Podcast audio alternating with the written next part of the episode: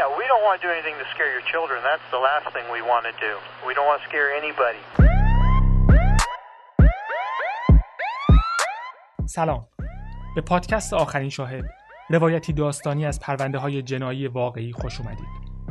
من مهدی پورباقی، میزبان شما در این پادکست هستم و اولین اپیزود از پرونده چارلز منسون، ستاره راک رو تقدیمتون میکنم. این پرونده حاوی خشونت، تصاویر و حوادث آزاردهنده، مسائل جنسی و سوء مصرف مواد است و برای افراد کمتر از شانزده سال یا افرادی که سابقه بیماری‌های قلبی یا آسیب‌های روانی دارند اصلاً مناسب نیست. هیچ یک از عقاید، باورها و آموزه‌های مطرح شده در این پرونده توسط پادکست آخرین شاهد تایید، تشویق یا توصیه نمی‌شود. She was a working girl, north of England way. Now she's hit the big time. In the یو اس ای. احتمالاً اسم شارون تیت رو شنیدید. بازیگری که بیشتر به خاطر اینکه همسر رومن پولانسکی بود و البته نحوه مرگش شناخته میشه. هشتم آگوست هزار و نهصد و شصت و نه تو بیست و شش سالگی و زمانی که پسر پولانسکی رو هشت ماه و نیم باردار بود، چند نفر وارد خونه پلاک ده هزار و پنجاه سیر درایو تو بورلی هیلز شدن و خودش و مهموناش رو به شکلی وحشیانه به قتل رسوندن. شب بعد یه زن و شوهر میان سال به اسم لابیانکا توی منطقه دیگه از لس آنجلس به شکل مشابهی به قتل رسیدن. اما گروهی که مسئول قتل‌های تیت لابیانکا تشخیص داده شد، قبل و بعد از اون دو شب هم مرتکب قتل شده بود. داستانی که درباره قتل‌های تیت لابیانکا تعریف می‌شد، این بود که چند دختر و پسر جوان توسط فردی به اسم چارلز منسون شستشوی مغزی شدند و در حالی که مقدار زیادی مواد مخدر مصرف کرده بودند، ناگهان و بی‌مقدمه به این قتل‌های خشن و غیرقابل تصور دست دادند. یا اینکه قتل‌های خانواده منسون نوعی حمله به باورها و ارزش‌های حاکم بر جامعه آمریکا در دهه هزار و نهصد و شصت بوده. تنشی که بین فرهنگ سنتی آمریکا و ضد فرهنگ افراطی و سرخوش از مصرف مواد به یه بمب ساعتی تبدیل شده بود و انفجارش هم ناگزیر بود. اما این قتل‌ها اصلاً تصادفی نبود. در واکنش به هنجارهای آمریکای دهه هزار و نهصد و شصت هم نبود. در اپیزود یکم پرونده چارلز منسون، ستاره راک، می‌شنویم که چارلز منسون دقیقاً کی بود و تو چه شرایطی به هالیوود رسید.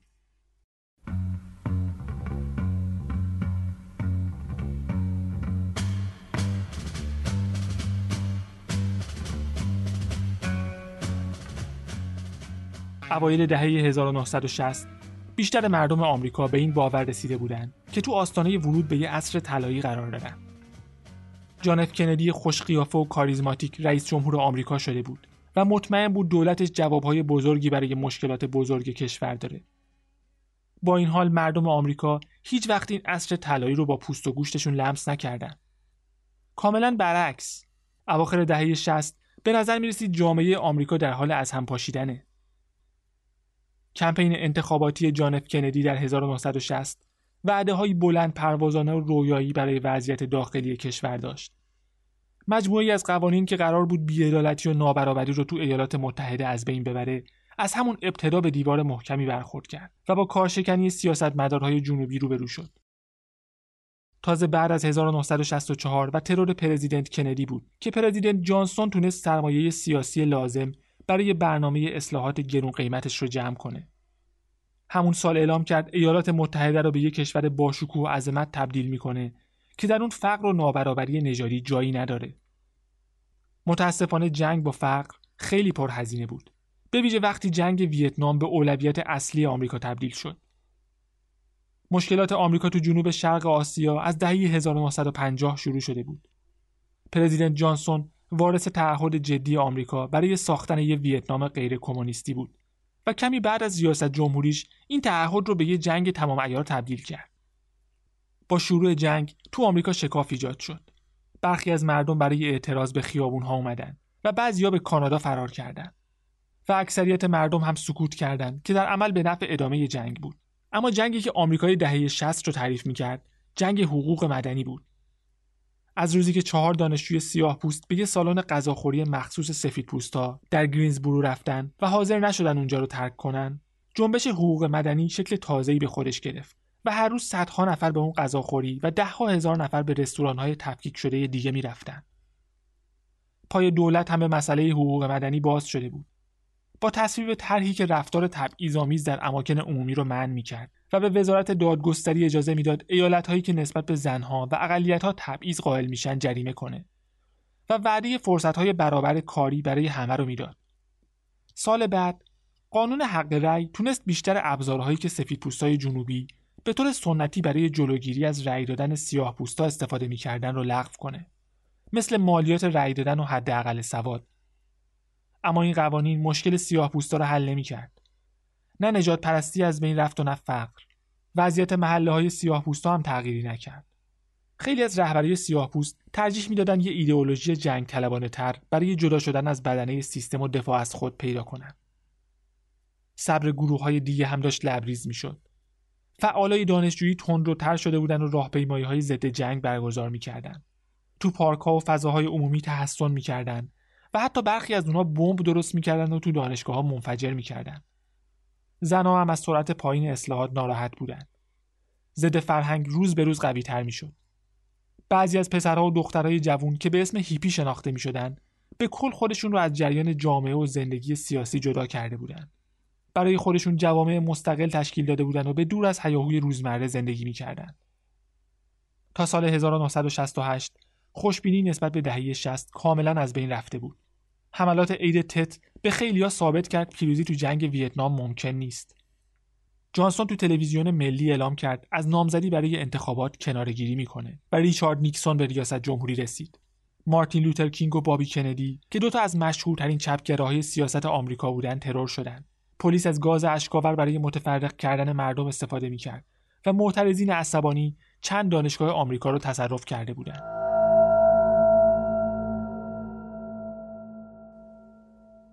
اوضاع هالیوود هم بهتر نبود. تولید کننده و مسئولین هالیوود میدونستن از فرهنگ عامه دور شدن. نسل جوان و دانشجوهایی که رو به مواد مخدر آورده بودن، سوار موج برابری اجتماعی شده بودن و تهدید میکردن از جامعه جدا میشن، به بیشتر محصولات هالیوود علاقه‌ای نداشتن. با اینکه شورش‌های نژادی و اعتراضات به جنگ ویتنام شهرهای کل کشور رو گرفته بود، استودیوهای هالیوودی همچنان فیلم‌های تاریخی باشکوه و مجلل می‌ساختند که ظاهراً هیچ توجهی به اخبار ناراحت کننده شبانگاهی نداشت. فیلم‌های موزیکالی که وانمود می‌کردن راک ان رول وجود نداره و فیلم‌های عاشقانه‌ای که کاری به انقلاب جنسی نداشت و همچنان روی بکارت و داخلی بودن مانور می‌کرد. یه جوان بیست ساله تصویر خودش یا موسیقیش یا نوع لباس پوشیدنش یا بیگانه شدن و نارضایتی خودش از وضع موجود رو فقط تو فیلم‌های وارداتی می‌دید. هالیوود هم تا وقتی که فیلم‌هاش به فروش می‌رفت، اهمیتی به مخاطبای جوان نمی‌داد. و تا قبل از اینکه فیلم‌های گریجویت و بونی و کلاید راهشون رو به اسکار باز کنن، دلیلی هم برای این کار نداشت. بونی و کلاید ناامیدی و انزجار یه نسل رو نشون می‌داد. نسبت به تشکیلاتی که کل کشور رو به یه جنگ جعلی تو ویتنام کشونده بود. و از فرصت‌های بعد از جنگ جهانی دوم برای ایجاد یک فرهنگ خفه کننده مصرفگرایی و یکسانسازی استفاده کرده بود. فعالیت‌های خلافکارانه بونی و کلاید جلوه رمانتیک پیدا کرد و شخصیت‌هایی که در قدرت بودند اهریمنی و بدزاد نشون داده شدند. نویسنده فیلم می‌گفت شخصیت‌های یاغی فیلم نمادی از انقلابیون معاصر هستند و وارن بیتی بازیگر نقش کلاید به این افتخار می‌کرد که بونی و کلاید خونبارترین فیلم تاریخ تا اون موقع بوده. منتقدا و مخاطبین جوان که فیلم‌های خارجی الهام بخش بونی و کلاید رو دیده بودند، از سبک و محتوای شوکه کنندش لذت می‌بردند. اون زمان تماشای فیلم‌های خارجی نه تنها مد بود، بلکه حتی به لحاظ اجتماعی و سیاسی لازم بود. جوانایی که از این فیلم‌های خارجی الهام گرفته بودند و می‌خواستن وارد هالیوود بشن، با یه خرابه واقعی روبرو شدن. استودیوها شروع به کم کردن هزینه‌ها و رها کردن زمین‌هاشون کرده بودند. شغل‌های کمی وجود داشت و اگه فرزند یه نفر تو تشکیلات نبودید، هیچ راهی برای ورود وجود نداشت. اون موقع شارون تیت نقش پنجم یک کمدی ساحلی به اسم Don't Make Waves بود. در همون زمان یکی از مشهورترین گروه‌های موسیقی ساحلی، یعنی The Beach Boys، به خاطر مصرف مواد و مشکلات روانی یکی از اعضای گروه وارد بحران شده بود. و گروه The Doors که طرفدارهای زیادی داشت، ولی هیچ تهیه کننده‌ای نمی‌خواست باهاشون قرارداد ببنده، به محض مشهور شدن دیگه برای کسی جذاب نبود. موسیقی اون زمان اصرار داشت که عشق یعنی رابطه جنسی و رابطه جنسی یعنی مرگ و یه جایی این وسط هم رستگاری. Show me the way to the next whiskey bar. Oh, don't ask why. Oh, don't ask why. Show me the way to the next whiskey bar. گروه دبرتز به سالن‌های رقص شهرت داشت که پر از زن‌های نیمه برهنه بود و صحنه گردون‌هاش به خاطر دیوونگی ستایش می‌شدن و همه حسرت حرمسراهاشون رو می‌خوردن. کسایی که الگوی یه نفر مثل چارلز منسون بودن که هم دیوونه بود هم مشکلی با پیدا کردن و شریک شدن زنایی که به شدت در دسترس بودن نداشت. آوریل هزار و نهصد و شصت و هشت مراسم اسکار به احترام ترور مارتین لوتر کینگ به تعویق افتاد. مراسمی که بعد از خاک سپاری برگزار شد شکاف نسلی رو به خوبی نشون میداد. فیلمی مثل بونی و کلاید در مقابل فیلمی مثل دکتر دولیتل قرار گرفته بود. هرچند اون شب بونی و کلاید از هشت جایزه‌ای که براش نامزد شده بود فقط دو جایزه رو دریافت کرد. اما نسل جدید داشت کم کم وارد هالیوود میشد. نسلی که به موسیقی راک و فیلم‌های خارجی علاقه داشت و شروع به واردات کارگردان‌های اروپایی کرد. وقتی رمان رزمریز بیبی رو به استودیوی پارامونت آوردن، مطمئن بودن تنها کسی که میتونه کارگردانیش کنه، یه کارگردان لهستانی به اسم رومن پولانسکیه. با این حال انتشار فیلمی مثل ایزی رایدر هنوز کار سختی بود. فیلمی که موتورسوارهای هیپی و افراد طرد شده توسط جامعه رو به عنوان قهرمانانی نشون میداد که دنیایی که میخواد هر چیزی بر ضد خودش رو نابود کنه بهشون حمله کرده. داستان ایزی رایدر شباهت زیادی به فلسفه‌ای داشت که چارلز منسون از دو سال قبل پیروانش یاد میداد. زمانی که ایزی رایدر سعی میکرد هالیوود رو هیپی کنه، چارلز منسون آرزو داشت یه ستاره راک بشه. میخواست از بیتلز هم بزرگتر بشه که شاید آرزوی بزرگی بود اما کاملا غیر ممکن نبود و قتل‌هایی که چند هفته بعد از انتشار ایزی رایدر اتفاق افتاد به نوعی کاملا با فضای اون زمان مطابقت داشت. دستگیر شدن قاتلین تیت لابیانکا ماها و محکوم شدنشون سالها طول کشید. تو این فاصله چارلز منسون بالاخره به چیزی که به خاطرش به لس آنجلس اومده بود رسید. مشهور شد.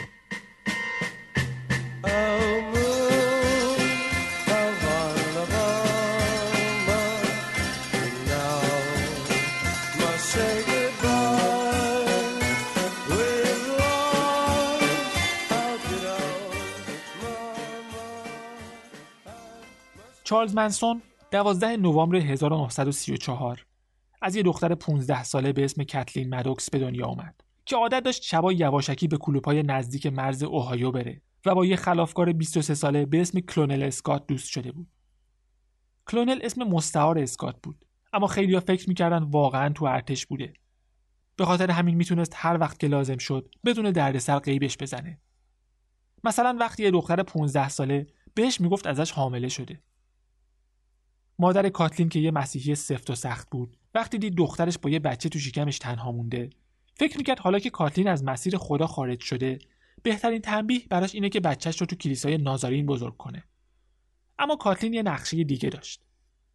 اگر میتونست برای خودش یه همسر پیدا کنه، هم بچهش پدردار میشد، هم میتونست از دست مادرش در بره. آگوست هزار و نهصد و سی و چهار وقتی تقریباً نیمی از بارداریش رو گذرونده بود، با ویلیام منسون بیست و پنج ساله ازدواج کرد. و چهار ماه بعد وقتی چارلز منسون به دنیا اومد، اسم ویلیام منسون به عنوان پدرش تو گواهی تولد نوشته شد. کاتلین که حالا شانزده سالش بود و ظاهراً هر چیزی که می‌خواست از ویلیام گرفته بود، طبق عادت قدیمی شبا از خونه بیرون میزد و گاهی چارلی رو پیش مادرش میذاشت. به بارهای مختلف میرفت، با مردای مست قرار و مدار میذاشت و به کمک برادرش لوتر ازشون دزدی میکرد. سال هزار و نهصد و سی و هفت ویلیام منسون درخواست طلاق کرد. تو پرونده طلاق قضیه پدری چارلی هم لو رفت و دادگاه اعلام کرد ویلیام منسون مجبور نیست نفقه‌ای برای بچه پرداخت کنه. چارلی بعدها پوز میداد که مادرش انقدر دوستش داشته که یه بار سعی کرده با یه شیشه آبجو عوضش کنه. میگفت من عاشق مادرم بودم. دوستش داشتم. اگه حق انتخاب داشتم خودم انتخابش میکردم. اون بی‌نقص بود. اینکه هیچ کاری برام نکرد باعث شد خودم برای خودم یه کاری بکنم.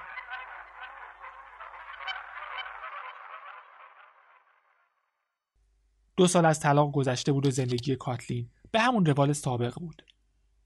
یه شب با دوستش با یه مرد پولدار به اسم فرانک آشنا شدن و کاتلین در اولین فرصت از تلفن عمومی به برادرش لوتر زنگ زد. اون شب لوتر یه بطری رو تو سر فرانک شکوند. ساعت و کیف پولش رو دزدیدن و با ماشینش فرار کردن. داخل کیف پول فقط بیست و هفت دلار پیدا کردن و پلیس هم کار سختی برای پیدا کردنشون نداشت. کاتلین روز بعد دستگیر و به خاطر سرقت به پنج سال زندان محکوم شد. چارلی هم برای زندگی پیش مادر بزرگش رفت. کاتلین بعد از سه سال از زندان آزاد شد و چارلی رو پس گرفت. توی سوپرمارکت کار پیدا کرد. اما بعدش نمیومد یه مرد بالای سر خودش و بچهش باشه. تو جلسات ترک الکل با مردی به اسم لوئیس آشنا شد و باهاش ازدواج کرد. اما چارلی از بچگی دردسرساز بود. همیشه دروغ میگفت و هر وقتم گیر میافتاد تقصیر رو گردن یه نفر دیگه مینداخت. وقتی دوازده سالش شد صبر ناپدریش بالاخره تموم شد و چارلی رو به یه مدرسه شبانه روزی تو ایندیانا فرستادن. فقط یه سال طول کشید تا از اون مدرسه فرار کنه و اولین جرم ثبت شدهش دزدی از یه سوپرمارکت در هزار و نهصد و چهل و هشت برای سیر کردن شکمش بود. تو اون دزدی توی جعبه سیگار بیشتر از صد دلار پیدا کرد و تونست برای خودش یه خونه اجاره کنه. مدتی هم به عنوان پستچی کار میکرد، اما پولش برای دادن اجاره خونه کافی نبود و با سرقت‌های کوچیک دخل و خرجش رو میرسون. هزار و نهصد و چهل و نه دستگیر شد و یه قاضی خوشقلب اون رو به یه مرکز بازپروری تو نبراسکا فرستاد. بعد از چهار روز با یه پسر دیگه به اسم بلکی نیلسون یه ماشین دزدیدن و یه اسلحه هم جور کردن. از یه سوپرمارکت و یه کازینو سرقت کردن و به خونه عموی نیلسون تو ایلینوی رفتن. عموی نیلسون یه خلافکار حرفه‌ای بود و ظاهراً چارلی و بلکی رو به چشم کارآموز می‌دید. دو هفته بعد چارلی توی سرقت شبانه دستگیر شد و تو فرآیند تحقیقات معلوم شد دو فقره سرقت مسلحانه دیگه که قبلاً انجام شده بود هم کار خودش بوده. این بار به یه مرکز بازپروری سفت و سخت‌تر فرستاده شد، جایی که حسابی ازشون کار می‌کشیدن و با شلاق تنبیهشون می‌کردن. بچه‌های کوچکتر مدام مورد آزار و اذیت فیزیکی و جنسی بچه‌های بزرگتر بودن و چارلی همیشه کوچیک بود. تجاوز براش اینقدر عادی شده بود که بعدها میگفت اصلا احساس نمی‌کنه کار وحشتناکی بوده یا بهش بی‌حرمتی شده. چارلی هجده بار از اون مدرسه فرار کرد، اما به هر حال باید یه راهی برای محافظت از خودش پیدا می‌کرد. میدونست با جثه کوچیکش حریف هیچکس نمیشه. به خاطر همین یه ایده به ذهنش رسید. اسمش رو گذاشته بود اینسین گیم یا همون دیوونه بازی. هر وقت احساس خطر میکرد دست و پاش رو مثل حالت تشنج تکون میداد، صورتش رو پیچ و تاب میداد و جیغ میکشید تا همه فکر کنن دیوونه است. بعد از چندین تلاش نافرجام تو فوریه هزار و نهصد و پنجاه و یک با دو نفر دیگه از اون مرکز بازپروری فرار کرد. سعی کردن با یه ماشین دزدی از مرز ایالت رد بشن، اما تو یوتا دستگیر شدن و چارلی به محدود کننده ترین مرکز اصلاح و تربیت فدرال فرستاده شد. زیاد طول نکشید تا چارلز منسون ترسناکتر از هر کسی باشه که اون رو میترسوند.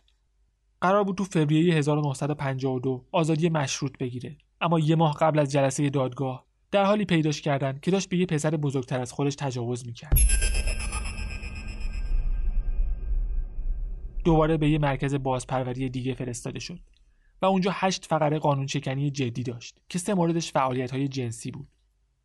این بار به مرکز سختگیرانه تری فرستاده شد و قرار بود تا تولد بیست و یک سالگیش اونجا بمونه، جایی که فقط وقتی کسی رو اونجا میفرستادن که مطمئن بودن دیگه هیچ امیدی بهش نیست.